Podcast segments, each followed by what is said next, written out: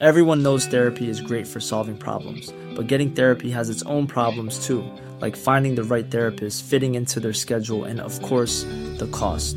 Well, BetterHelp can solve those problems. It's totally online and built around your schedule. It's surprisingly affordable too. Connect with a credentialed therapist by phone, video, or online chat, all from the comfort of your home. Visit betterhelp.com to learn more and save 10% on your first month.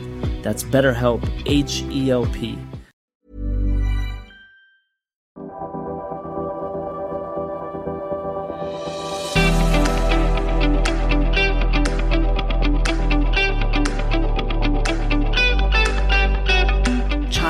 to set rather than merely adopt international standards. China wants to lead rather than simply join international institutions.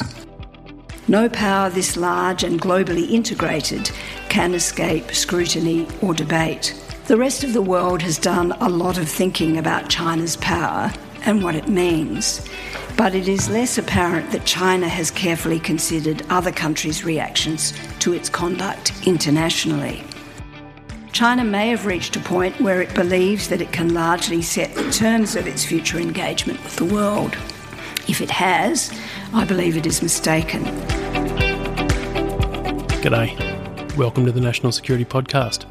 I'm Chris Farnham, and this is a podcast that looks at the national security challenges facing Australia and the Indo Pacific. This podcast is brought to you by Policy Forum and the National Security College at the ANU. Those comments you just heard were made by Frances Adamson, Secretary for Australia's Department of Foreign Affairs and Trade. Secretary Adamson joined Rory Medcalf in discussion as part of the National Security College's 10th anniversary speaker series titled Securing Australia in an Age of Disruption. And if you've been following the increasingly frosty relations between Canberra and Beijing, you are going to want to listen to this one.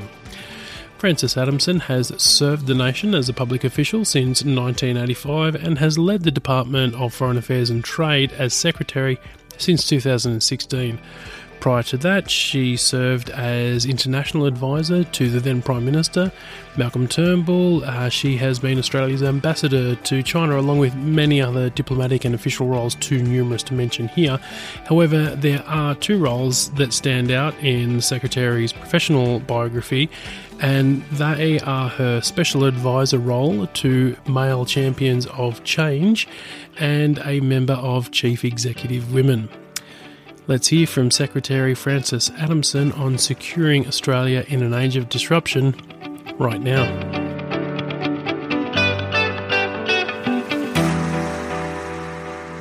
Tonight, I want to talk a little bit about the nature of the strategic landscape in 2010 when the NSC was formed, rather more about how it looks in 2020, and then chance my arm. I assure you this speech was up to date an hour ago when I finished it, uh, about how we might want when 2030 rolls around to look back on the decade between now and then. What will we need to have done to have advanced Australia's national interest? Over the past decade, we've seen a profound change in the nature, scale, and urgency of the nation's security challenges. In 2010, 9 11 and conflict in the Middle East still loomed large, consuming US attention. And the global economy was in shock following the global financial crisis. But international cooperation had rallied in response. The G20, after all, emerged and proved its mettle in a coordinated response to that financial crisis. There appeared to be little serious argument between governments that open trade, integrated economies, and global institutions made sense and delivered the best outcomes for their people. US global leadership was seen as self evidently in that country's interests and without serious challenge, even as its relative economic and military power was inevitably declining as Asia grew in dynamism and strength. China, in particular, was transforming the global economy. Having joined the World Trade Organization in 2001, China was a player, one of many, working within the international system. Cyber was an issue, but compared with today, its complexity, pervasiveness, and pace of change were of a lesser order. Social media was changing the way people communicated and exchanged ideas, but its influence on national and international debates was still embryonic, and social media's use as a tool of mass disinformation was still largely theoretical. A decade on, much has changed. Many of 2010's foreign policy and security challenges are still with us, not least terrorism. But in 2010, the trend of disruption inherent in globalisation and technological development was not yet apparent. It was still to reshape the foreign and trade policies of many of Australia's most important partners, such as the United States and the European Union. We're now facing a much more complex strategic landscape where these challenges are multi layered, evolving at a faster pace, and their impacts are felt more quickly and directly. These are also tests of governance. Recent years have taught us that all democracies must closely examine and vigilantly guard the resilience and robustness of their institutions. What has been clear most sharply throughout the COVID 19 pandemic is the increasingly inextricable nature of domestic and international policy and governance structures. Global crises like the pandemic and climate change are right in front of us, without yet the levels of global cooperation to match.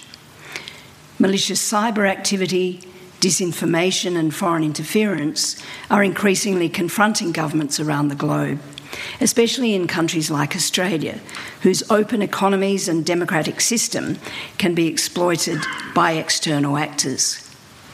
National economies, too, are being tested more now than they were in 2010.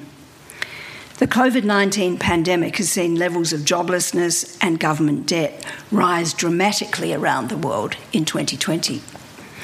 We need to plot the path to recovery, even as foundational ideas about economic openness are being questioned, including to ensure adequate resilience to shocks. Geopolitical tensions have intensified, making multilateral cooperation harder, but showing us forcefully the need for joint action to resolve complex global challenges from climate change to persistent humanitarian crises. And at the same time, COVID 19 has demonstrated, in Prime Minister Morrison's words, that I, and I quote, international institutions are most effective when they are driven by and responsive to, accountable to, the society of sovereign states that forms them. But while global engagement and cooperation is essential to see us through the challenges we collectively face, the geostrategic landscape in the Indo Pacific region is changing. Over the past decade, China's influence has risen as its economic weight has continued to grow, challenging American power, influence, and interests as the US national security strategy articulated. This economic success has underpinned strong growth in China's military spending delivering a significant boost in the range and sophistication of China's capabilities for projecting force in its region and beyond. China has become the largest trading partner of nearly all countries in our region and a leading source of foreign investment, infrastructure construction pro- projects, and loans for many. Its development has been impressive and has brought economic benefits beyond its borders to Australia and others. But it has also brought disruption, something China's leaders themselves recognise.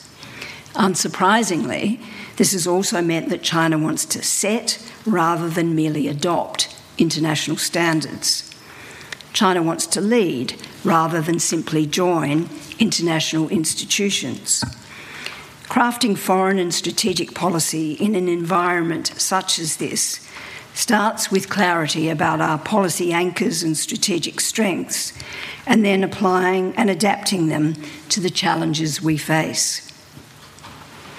The government anticipated much of this complex arena of increasing contest in the 2017 Foreign Policy White Paper.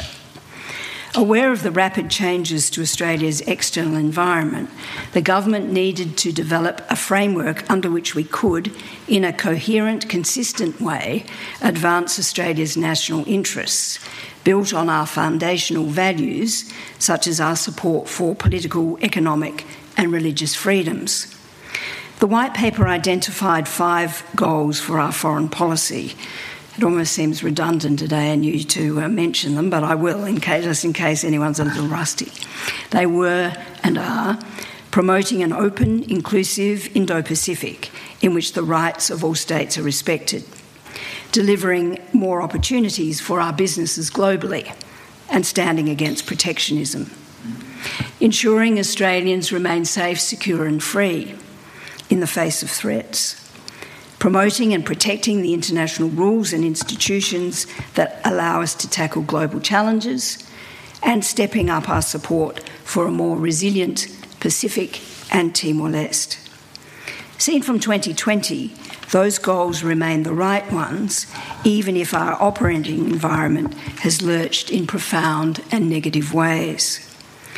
Drawing on Australia's tradition of constructive diplomacy, we're responding to strategic uncertainty and the accelerating trends I've described above.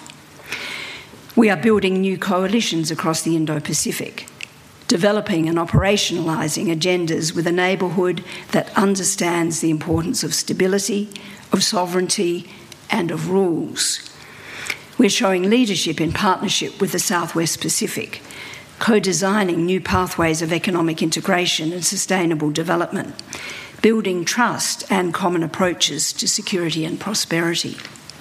And we are engaging actively and constructively in global forums to shape outcomes that matter to our countries and our region's future. But we're still working hard to promote an open and inclusive region. The government has added substance and momentum to our partnerships with Japan, India, and Indonesia, among others. Australia is rolling out an ambitious agenda to remain a leading partner of Southeast Asia by increasing our health, economic, capacity building, and security assistance to the region post COVID. Our Partnerships for Recovery COVID 19 Development Response Program will include substantial investment in vaccine access and economic recovery, on top of our existing $1 billion a year development assistance to the region. Australia's support for a fast, safe vaccine rollout in the Pacific and Southeast Asia will mean we are able to return to more normal travel, tourism, and trade with our key partners in the region, boosting shared economic recovery in a post pandemic world. In the wake of COVID, our long term goal of supporting our businesses globally has morphed into the urgent task of supporting national and international economic recovery. The biggest news on that front was the signing of the world's largest ever trade deal, the Regional Comprehensive Economic Partnership, RCEP, only last week. Through COVID, we've also worked hard to support Australians, whether here, at home, or overseas. DFAT has helped over 30,000 Australians return home since March, and we're continuing to support tens of thousands of Australians still overseas. I'm proud that we've been able to deliver the biggest consular operation in our history, even as DFAT and our overseas missions, in some cases under quite draconian lockdowns, played a key role in sourcing PPE and testing kits at the height of the early phase of the pandemic. At the same time, we've worked to support the international system. The government carried out our first ever audit of multilateral institutions, which found that the multilateral system delivers outcomes vital to Australia's interests, but is under unprecedented strain. Consequently, as the Minister for Foreign Affairs, Senator Marise Payne, set out in detail in this lecture theatre in June, the government has committed to increasing our multilateral engagement. Mr. Morrison has spoken about this lately, highlighting the good and cooperative work being done this year in the East Asia Summit, APEC, and the G20, work which has occurred, I should say, even while the pandemic has been going on. And Pacific leaders will meet at the Pacific Islands Forum in the new year to explore regional solutions to regional issues. Australia's near neighbourhood faces unique challenges that were clear to us in 2017 but have only become more urgent, such as climate change, the health of oceans, and disaster resilience. Many Pacific economies have been hard hit by the economic effects of COVID. Fiji's economy, for example, has shrunk by more than a fifth as international tourism has shut down. In addition to our $1.44 billion development assistance for the Pacific in 2020-21, Australia has announced a temporary COVID response package of $304.7 million to support our nearest neighbours over two years. Now to the future. In an era of greater strategic competition, in which Australia's partnerships are increasingly being tested, advancing all of these goals will be perennially difficult. As we look ahead at the next 10 years, the key question for Australia will be how successful are we at pursuing our national interests in this tougher, riskier environment defined by strategic competition? China's economic recovery will be an important factor in how the region and the world emerges from what threatens to be a long and uneven recovery from, COVID, from the COVID 19 recession. But the questions around China are much more wide ranging than simply its economic approach. No power this large and globally integrated can escape scrutiny or debate. The rest of the world has done a lot of thinking about China's power and what it means, but it is less apparent that China has carefully considered other countries' reactions to its conduct internationally. China may have reached a point where it believes that it can largely set the terms of its future engagement with the world. If it has, I believe it is mistaken. And that is because there is far more to be gained for China and for everyone else through working constructively and collaboratively within the international system without resort to pressure or coercion. The future of our region depends in part on China's decisions, but it also depends on the decisions made by other countries in the Indo Pacific, including the United States and other regional partners. The main challenge for Australia's foreign policy is one of shaping with other countries, a regional and global order that responds to the new realities of power. Inevitably, we are involved in a competition for influence because how the regional order evolves will profoundly shape our security and other interests. If Australia did not have an agenda and exercise agency, then we would have simply to accept the terms dictated by others. The 2017 Foreign Policy White Paper sets out this fundamental challenge clearly. Our interests lie in stability and in the character of the enduring peace we seek. Defining the character of our enduring peace isn't just about China. We have to be influential with the United States too. Much has changed in the relationship between the United States and the world it did so much to shape and establish in the wake of World War II. In the harsher light of the early to mid 21st century, we have to acknowledge that the United States cannot be expected to lead in the way it once did. As the triumphant leader of the Allies in 1945, the United States rebuilt Europe and then went on to rebuild much of the world in its own image.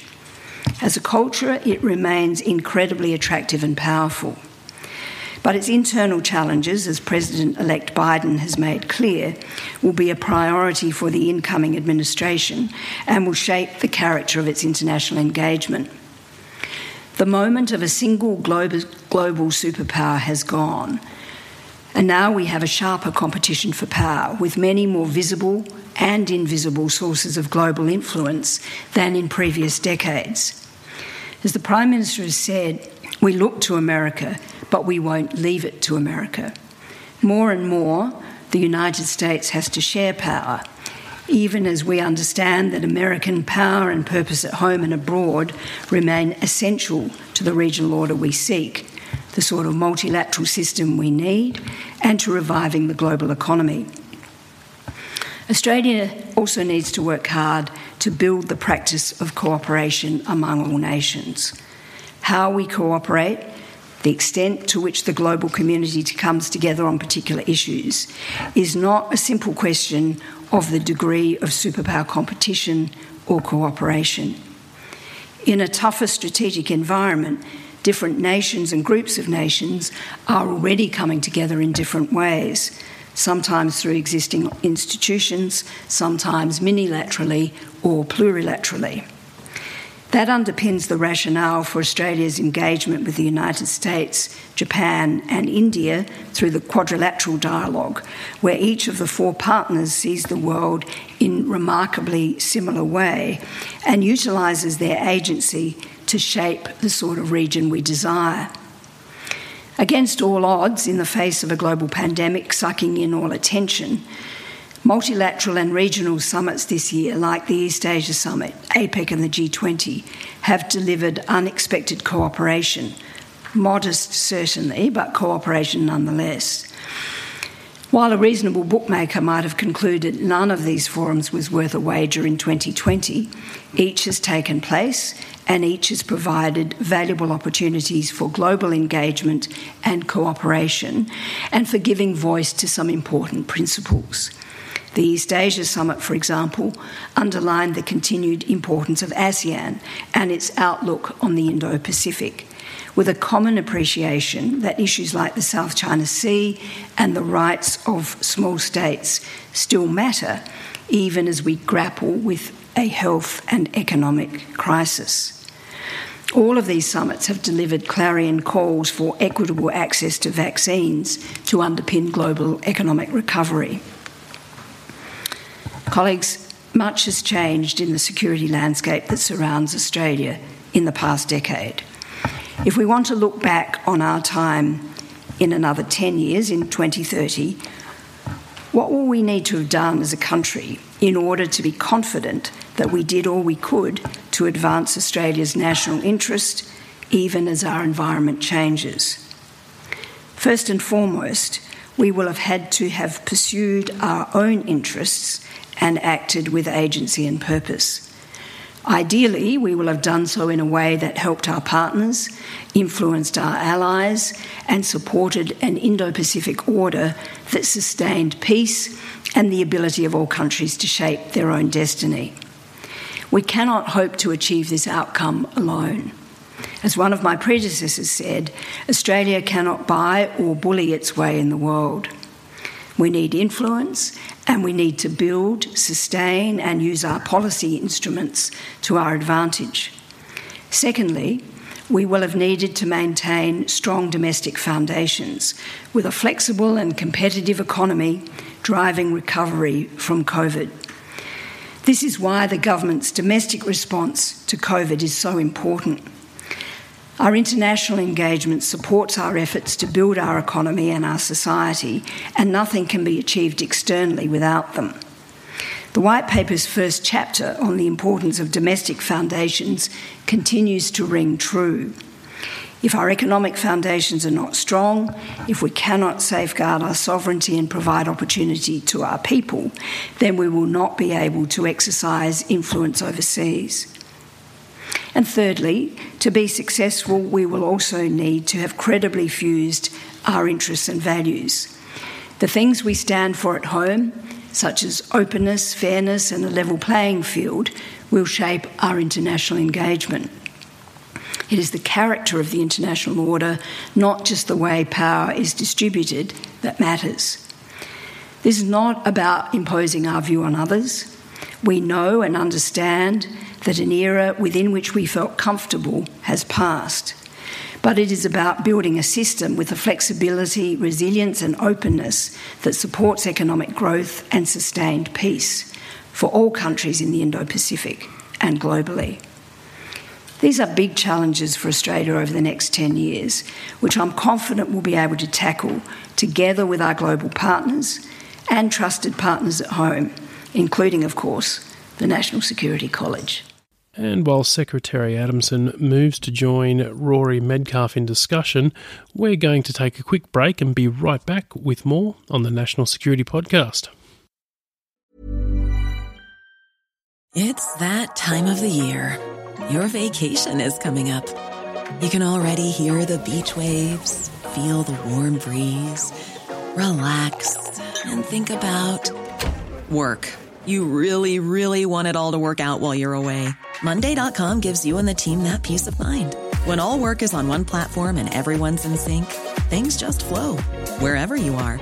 Tap the banner to go to Monday.com.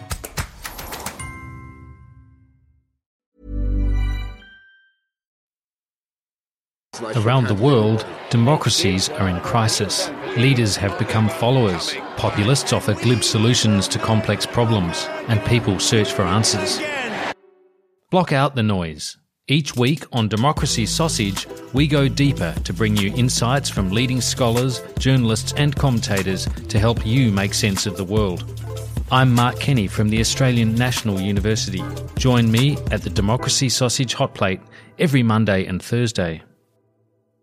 Well, thank you, thank you very much, uh, Secretary. Thank you, Frances. That was not only a really illuminating speech, and it took a, uh, a really big time horizon that I think uh, is really useful for us. You, you, you chanced your hand at the future as well as the past and the present.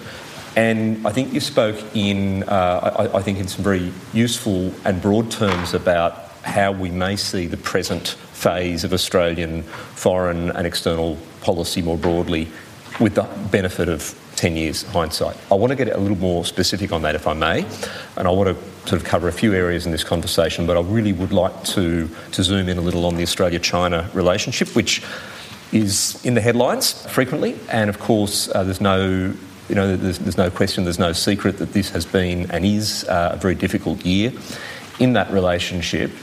Looking from your vantage point that you've projected 10 years in the future, looking back at 2020, look at, looking at the policy settings, the decisions, the way in which Australia is handling the, however you define it, the, the pressure, the leverage that China uh, has been exerting on us, how would you see the decisions made this year in the benefit of that?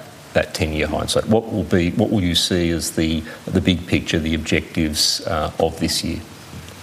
Okay. Well, thanks, Rory. Look, I, I think well, in 2030, inevitably, when we look back at 2020, uh, it'll all be about COVID. Uh, and and that won't just be about COVID happening. By you know a, a decade hence, we'll have a much better idea, really, of, of what the what the uh, the impact was economically, and of course, economically leads to strategically. Uh, I think w- we shouldn't underestimate the impact that, that COVID has had on all countries globally, and of course, that includes China. It's sometimes difficult uh, to know really um, in, in societies which are totally open. One normally has a, a pretty good idea in, in, societies that are less open. It can sometimes be difficult to tell, and, and it takes time to tell. and I think you know we, we see because it's been such a shock, we see some contradictions, uh, even in China itself. I mean, the the idea uh, that China needs to become more self-sufficient. Now, self-sufficiency isn't that's not unique to China. Actually, I think just about all countries have wondered about the degree to which they need to be self-sufficient. But on the one hand, wanting to be self-sufficient, but but also more influential globally. I mean, that's a contradiction. How, how is that going to be? How is that going to be worked out? Look, when it comes to the detail of what we're dealing with now, uh, I'm not so sure that that will loom large in 2030. But I think the principles and the reason I, I sort of looked ahead and said, if we're going to be in 2030 and we look back, what will we have wanted to have done? And of course, making our own decisions is a significant part of that. And I think there's, frankly, abundant evidence that that is what Australia does. Uh, in my 35 years as a diplomat, that's all I've ever seen, us making decisions in our own interest. But we've also made it clear that we uh, you know, we want a region, we want to find a settling point. I think everyone's talking about where might a settling hmm. point be, when might we find it. A settling point which, you know, is a region that is peaceful, secure, stable. Of course, where China is a, a major regional power and, and over time increasingly, obviously, a global power as well. We want to be able to manage our differences. Uh, we, Australia, don't see that as being uh, too much of a stretch, actually. We think it can be done. It's a matter of, of talking to each other, it's a matter of dialogue, it's a matter of openness, of communication. Now, look, there's a, there is a, a fair degree of communication in both directions at the moment, but not in all the ways that we would like that to happen. So I think, you know, I've also talk, I've talked about the shaping of the region, the character of the region.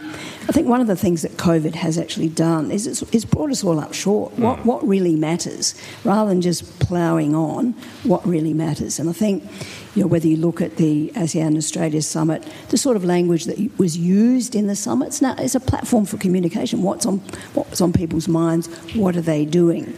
But if you look at the strengthening of Australia's partnerships across the region, you know, with, with individual ASEANs, with six of them, I think we now either have a, a strategic partnership or a comprehensive strategic partnership.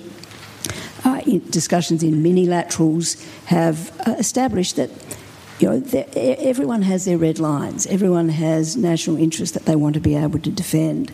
And one of the points the Prime Minister has consistently made is what we want and what we think others want also is a region of sovereign independent states uh, resistant to coercion and open to cooperation. Um, and it would be my hope over time that we will head in that direction. But I don't think it's guaranteed at all. Uh, and I think uh, we've all got work to do uh, even as we look towards a new US administration. Uh, we, we, may come back to that if we have time. Thank you. I think you you did touch also on that theme, you know, that, that very key message about independent uh, policy decisions, independent foreign uh, strategic policy decisions in this country. There is a view uh, that we hear from time to time, and I'm sure you hear it, and, and, and perhaps one can define it partly as propaganda, but it's out there that, of course, Australia doesn't make its own decisions. We're very much uh, uh reduced to a part of a US China dynamic, uh, and we're essentially a, a, subset of the United States in that dynamic. Uh, I'm sure you and colleagues in Australian embassies uh, have that view put to them from time to time. How do, um, interesting, how do you respond? How, how, do, how do you and your colleagues respond? Well, look, I mean, I, I hear that view. I don't see it. And to be honest, as a practicing diplomat, where I've been, you know, over over the last three decades, mm. I, have not really encountered it either. I think I think it's a it's a it's a construct that some people use, but it's not something that tends to get in the way of you know, what we do because diplomats themselves are all about, as my many colleagues in the room know, uh, you know, it's about uh, seeking to uh, to develop relationships uh, to build things, actually, to build cooperation together. Yes, to exercise influence, but to do so openly and transparently. And that requires a, a degree of skill. I mean, you know, not every diplomat uh, around the world can say that they're an expert in Australia and how we do things, but members of the diplomatic corps here can, and that enables them to know how we think, how we think about our interests, and to more effectively than otherwise uh, develop our mutual interests. And of course, that's what Australian diplomats do themselves. Look, in relation to the US, it's not surprising that countries with similar values will come to similar conclusions. Right. That, that, that stands to reason. But the order in which we do it, the pace in which we do it, the actual decisions themselves are based on national interest and are based on you know, thorough discussion and consideration of all elements of decisions through the through the sort of proper processes. So, you know, it's not surprising the world's moving at a great pace. Decisions need to be made. Um, I do recall it must have been about three years ago. I actually came to ANU to to launch a book uh, published by someone who now works for DFAT, Shannon Tow, on an independent foreign policy. She'd done a lot of research into it. She'd drawn the same conclusion that I'd drawn as a practitioner. Mm. We act in our interests. Of course, we're an alliance partner of the United States. That means we have some shared interests. But when we act, it's in Australia's interests. That's um, a, a, useful um, shout out for uh, some of the expertise that ANU generates as well, uh, and that connection with policy. Uh, so you've talked about diplomats and what diplomats do, and of course there's often a bit of mystique uh, about that. Uh, much less so these days, I think, when we've seen the, uh, the extraordinary consular effort, the effort to help Australians in difficult situations around the world, and the way in which a lot of your staff, I know, have been very stretched and challenged by that experience because they themselves have been dealing with uh, really COVID world. Uh, I don't necessarily want to put the question to you about that. You're welcome to, to, to, to, address that, but it has been addressed in the past. But there are other sides to a diplomat's job, and I wonder in this in this environment where Australia is trying to achieve the, the long term strategic effects, the shaping effect that you talk about in your remarks, that involves needing to obviously understand our region, understand uh, the dynamics in the world, anticipate and understand how other countries are perceiving and responding to our policy positions. Can you shed some light on that side of the work that happens in your department? Sure, and that's, well, I think you've given a very good description of it. Actually, that's exactly what we do. I mean, we're not wherever we are to mark time, as the as the Prime Minister said, you know, we're not bystanders. Australia's not bystanders, and our diplomats are not bystanders either. You're not there to, to sort of record what's going on. Uh, you're there to understand deeply another country, another society, often by speaking another language, the, quality of, of the contacts, the, the, the doors that either open to you if you're effective or remain closed if you're not. Those doors then lead uh, in my view and in our view and the view of many of my colleagues, it's certainly the government's expectation, they lead to outcomes. The reason you want to get through the door in the first place is to achieve an outcome. And that's, by definition, an outcome that brings benefit to the country you're working in, unless you're in a in a multilateral post. But of course, uh, we have an ASEAN mission in Jakarta, uh, and that job, of course, the job of that our ambassador there is to deepen and develop our relationships with ASEAN. ASEAN is absolutely central to the future of the region in a strategic sense, and, and a strong, focused ASEAN. That's why I mentioned in, in my speech the ASEAN outlook on the Indo Pacific, which was mentioned frequently actually at the East Asia Summit. Not by absolutely everybody, but by most countries in the region. Just as most countries in the region, because they understand the importance of uh, disputes being settled in accordance with international law. So we work to obviously to encourage these things. Mm. You can't simply say international law is important. You've got to be willing to uphold it. You've got to be willing to call out breaches. You've got to be willing to help to uh, develop solutions, to actually engage in processes yourselves, mm. to to to subject yourself to processes as we did in the the um, boundary conciliation process with, with Timor Leste. Uh, but it's also about being ambitious for the relationship, and you know, it, really, it's leaders who drive that ambition. It's prime ministers and presidents who recognise that the interests of their country are going to be best served by deepening a relationship with Australia's case, India, with Indonesia, with Japan. Why do, why do they do that? Why does the Prime Minister travel to Tokyo in the middle of a pandemic? Why does he do a virtual summit with India in the middle of a pandemic? Uh, why do why, why do diplomats do what they do to prepare? It's because our national interests are best advanced through that way, and in particular, uh, at a time of great challenge in the region, there is a sense of solidarity, a sense of uh, shared, I suppose, burden sharing, a sense of uh, helping to create rules and norms that will serve us well in the future. And if you're just going to be a bystander, then it'll all just happen around you. Australia's not a bystander, we're an active participant. We want to shape a region in the interests of all countries in the Indo Pacific, but particularly, of course, Australia. So you've mentioned COVID. How much harder has the COVID 19 environment made that kind of work, that kind of day to day diplomacy, at understanding and responding and shaping to, uh, to our region? Well, on, on, the one hand, and in a very functional way, of yeah. course, it's made it harder. Communicating is harder. But on the other hand, we have kept all 112 of our overseas missions operational during this period. So we've had people on the ground, they may have been in quarantine, they may have been ill themselves, but they have been communicating, and if you're an ambassador, that means you're communicating at very senior levels normally uh, with the government that you're uh, accredited to, or the country that you're accredited to.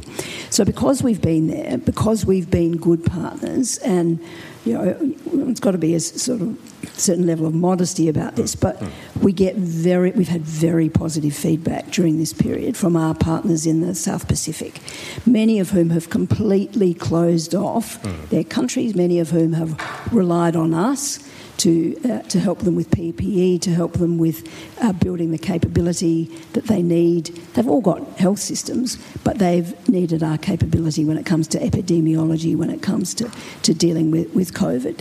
Uh, so we've actually, and we've established humanitarian corridors. We've done a whole range of really practical things.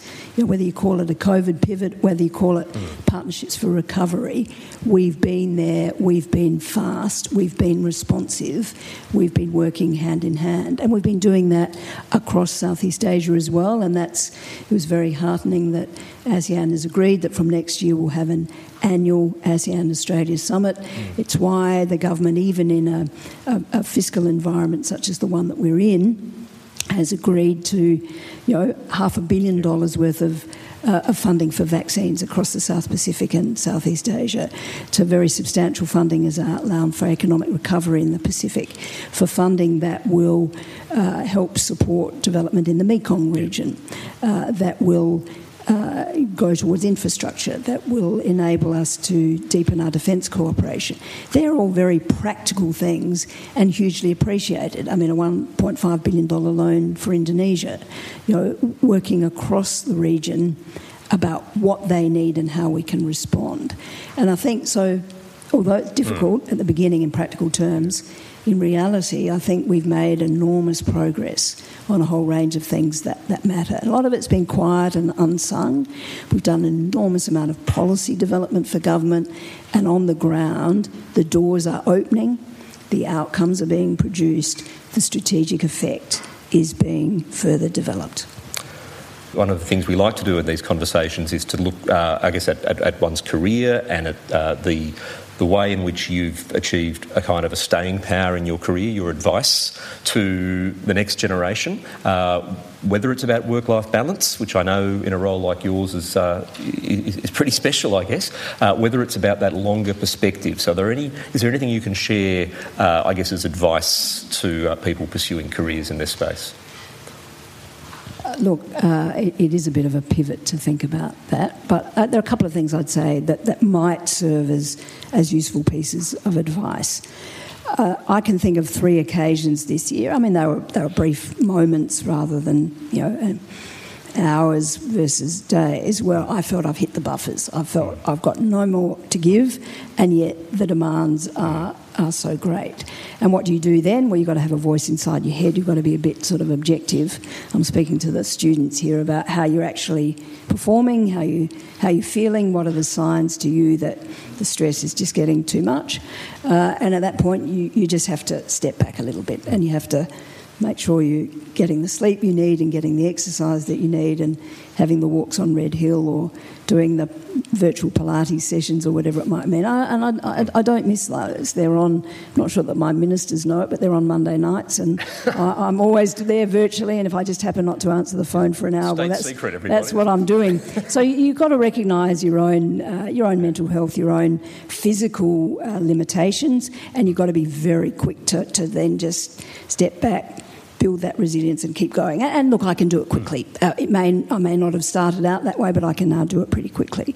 When it comes to work-life balance, I think you know I struggled with that concept even 20 years ago. I have to say, just what did it mean? I think most people do. What, what you know, is it like that or like that, or what is the balance? And of course, we can all strike our own. But I think these days the conversation is much more around, partly because it's been technologically enabled, if I can put it that way how do you sort of integrate things so that you can perform your professional role, whatever that might be, and actually your, your, your personal life, uh, uh, whether there are obligations in your personal life, and most of us have obligations of some kind, which we sort of willingly acquit uh, to friends and to family uh, and to others. But, but you need to be able to get all of that done, and, and I've had to get a lot more efficient mm. at getting all of that done, uh, you know, including making my own lunches for the next week and you know that sort of that sort of stuff. But look you, you know you, you, you do it. You just the, the only thing I can now do, uh, for a while we all thought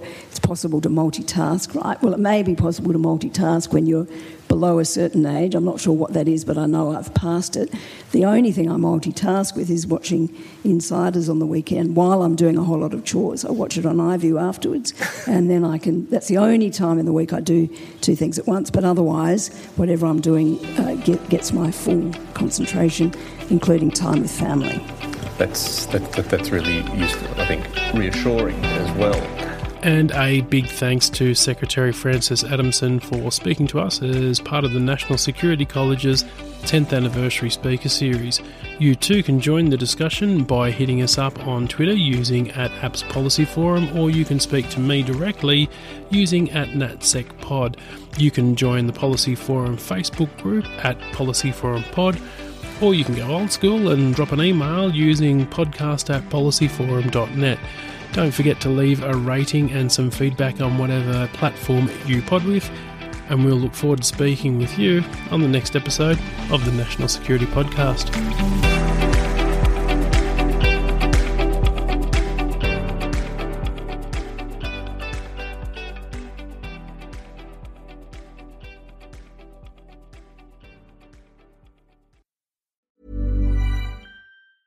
Planning for your next trip? Elevate your travel style with Quince. Quince has all the jet setting essentials you'll want for your next getaway, like European linen, premium luggage options, buttery soft Italian leather bags, and so much more. And is all priced at 50 to 80% less than similar brands. Plus, Quince only works with factories that use safe and ethical manufacturing practices. Pack your bags with high-quality essentials you'll be wearing for vacations to come with Quince. Go to quince.com slash pack for free shipping and 365-day returns.